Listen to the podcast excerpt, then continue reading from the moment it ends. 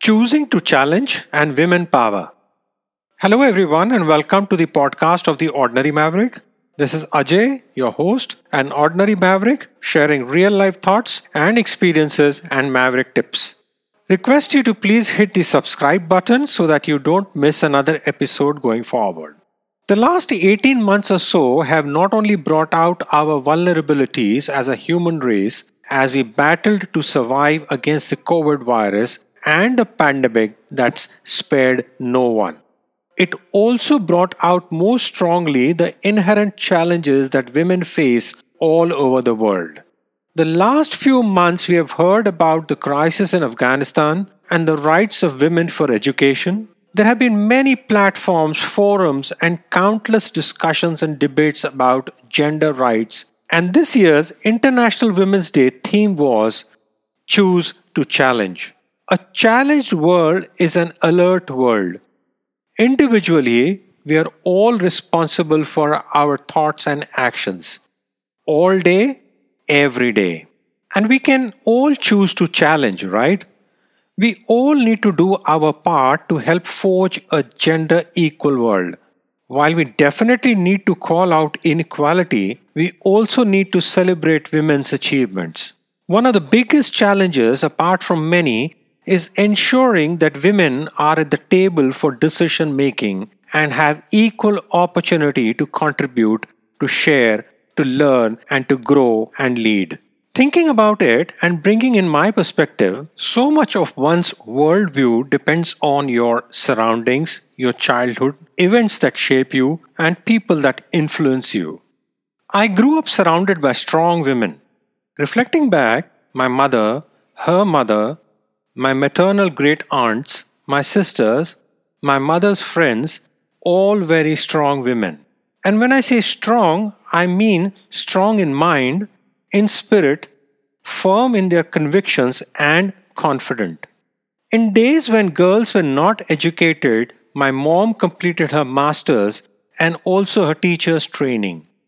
Of course, it's also because of the immense support she received from her family as well as my dad. She went on and fulfilled several jobs as a teacher, as a principal, as a mentor, and an auto rickshaw or a tuk tuk driver. okay, there's a bit of story here as well. It was in the 70s. My mom had decided that we four needed to get the best education in a convent school, which was a good 70 kilometers away from our village. My dad stayed back in the village to look after our farm and livestock, while mom, along with us, moved to a close by small town which had the only convent school in the area. Our school was a good 20 kilometers from our small town home. Transport was an issue. No school buses then, and we had to depend on a horse cart or a cycle three wheeler rickshaw to reach school. We had to get to school at 7 a.m. Every day was a struggle to reach school on time. We were late very often and had to stand out in the sun as a punishment. It was very embarrassing for us. We were the only ones seen standing outside with our heads down. We kind of became famous, or should I say infamous, for never being on time at school. It affected our work, our self esteem, our confidence, so much so that we wanted to stop going to school. Well, my mother had it by then and decided to do something about it. Mom and dad decided to invest and buy an auto rickshaw or, you know, a tuk tuk.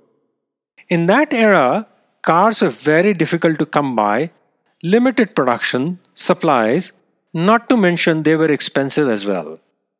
In the 70s, when in a small town, Indian women predominantly were homemakers, never to be seen out of home, mom decided to learn driving the tuk tuk we had acquired, and the rest is history. She decided to find a solution, take action, and follow through.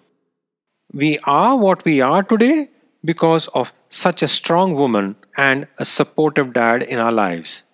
She is now over 80, and over the years, she has never let age be a barrier to whatever she wanted to do. She taught herself palmistry, is an accomplished poetess and a painter, very creative and does many handicrafts. And her handicraft hangs across several households in the world. And my sisters have accomplished no less.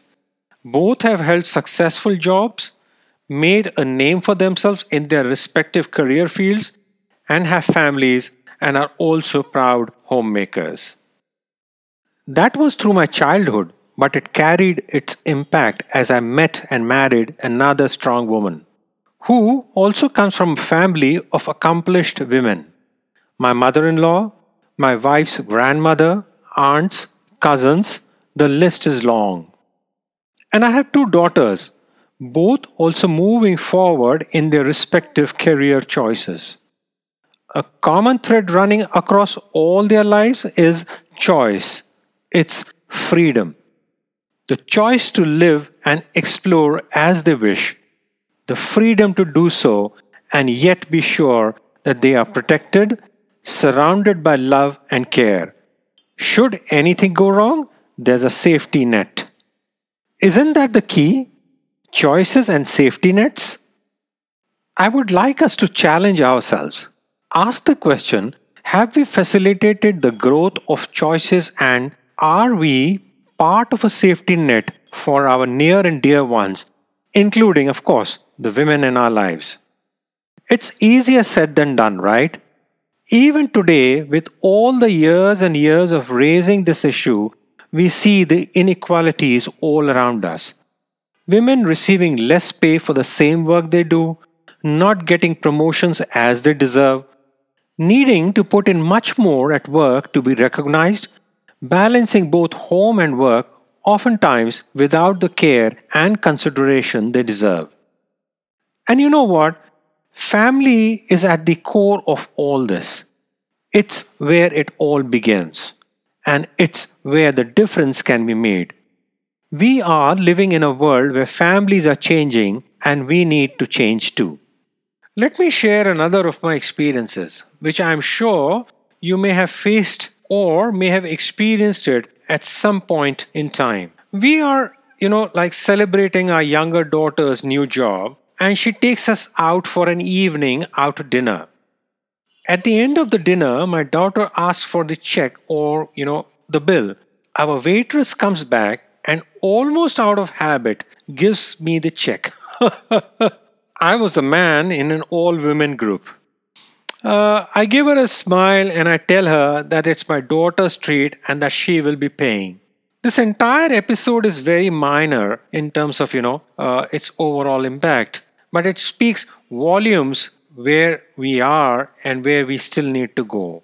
And if this can happen in a developed country, what about the rest of the world? It's been said that we are in a watershed moment for gender equality. We need to act now. The more we wait, the more the long term effects of lack of economic opportunities, education, and so many aspects will be hugely detrimental to our collective growth and well being. It's interlinked too. I mean, Improving gender parity in education helps build our talent pools, with more and more women entering these pools. But then, gender parity needs to be addressed in economic opportunities too. Ensuring equal pay, the gender dynamics of future jobs and promotions, the balance between care and careers, and inclusive work dynamics, creating supportive workspaces. Today, as a father of two girls, I lend my voice. I choose to challenge and upend the status quo. I discuss business strategy with my younger daughter and academics, research, public health with my elder one. yes, we have the most interesting discussions on the same. I see both achieving great success in life. The thought that they may not be able to do so just because they are girls is simply unacceptable. Maybe it's because of these feelings that I subconsciously gravitated towards making key shifts in my career. Leaving behind a so called lucrative corporate career, I today work in the development sector. And interestingly so, my entire work has been about the realization of women's right, of ensuring no woman dies during childbirth, of ensuring all women have access to quality health care. And right now, I'm working with the most dynamic group of women leading the Violence Against Women program in India. It's a long, winding road, but I do know we are on the right path. So I will leave you all, my fellow mavericks, with a request and a thought. Choose to challenge. Make it your way. Making sure in our own maverick families we continuously strive to celebrate the women in our life and also to raise our voice when we see this is not the case. Write in your comments, share your feedback. I would love to hear from you. This is Ajay signing off, wishing you have an amazing day. Keep well, stay safe.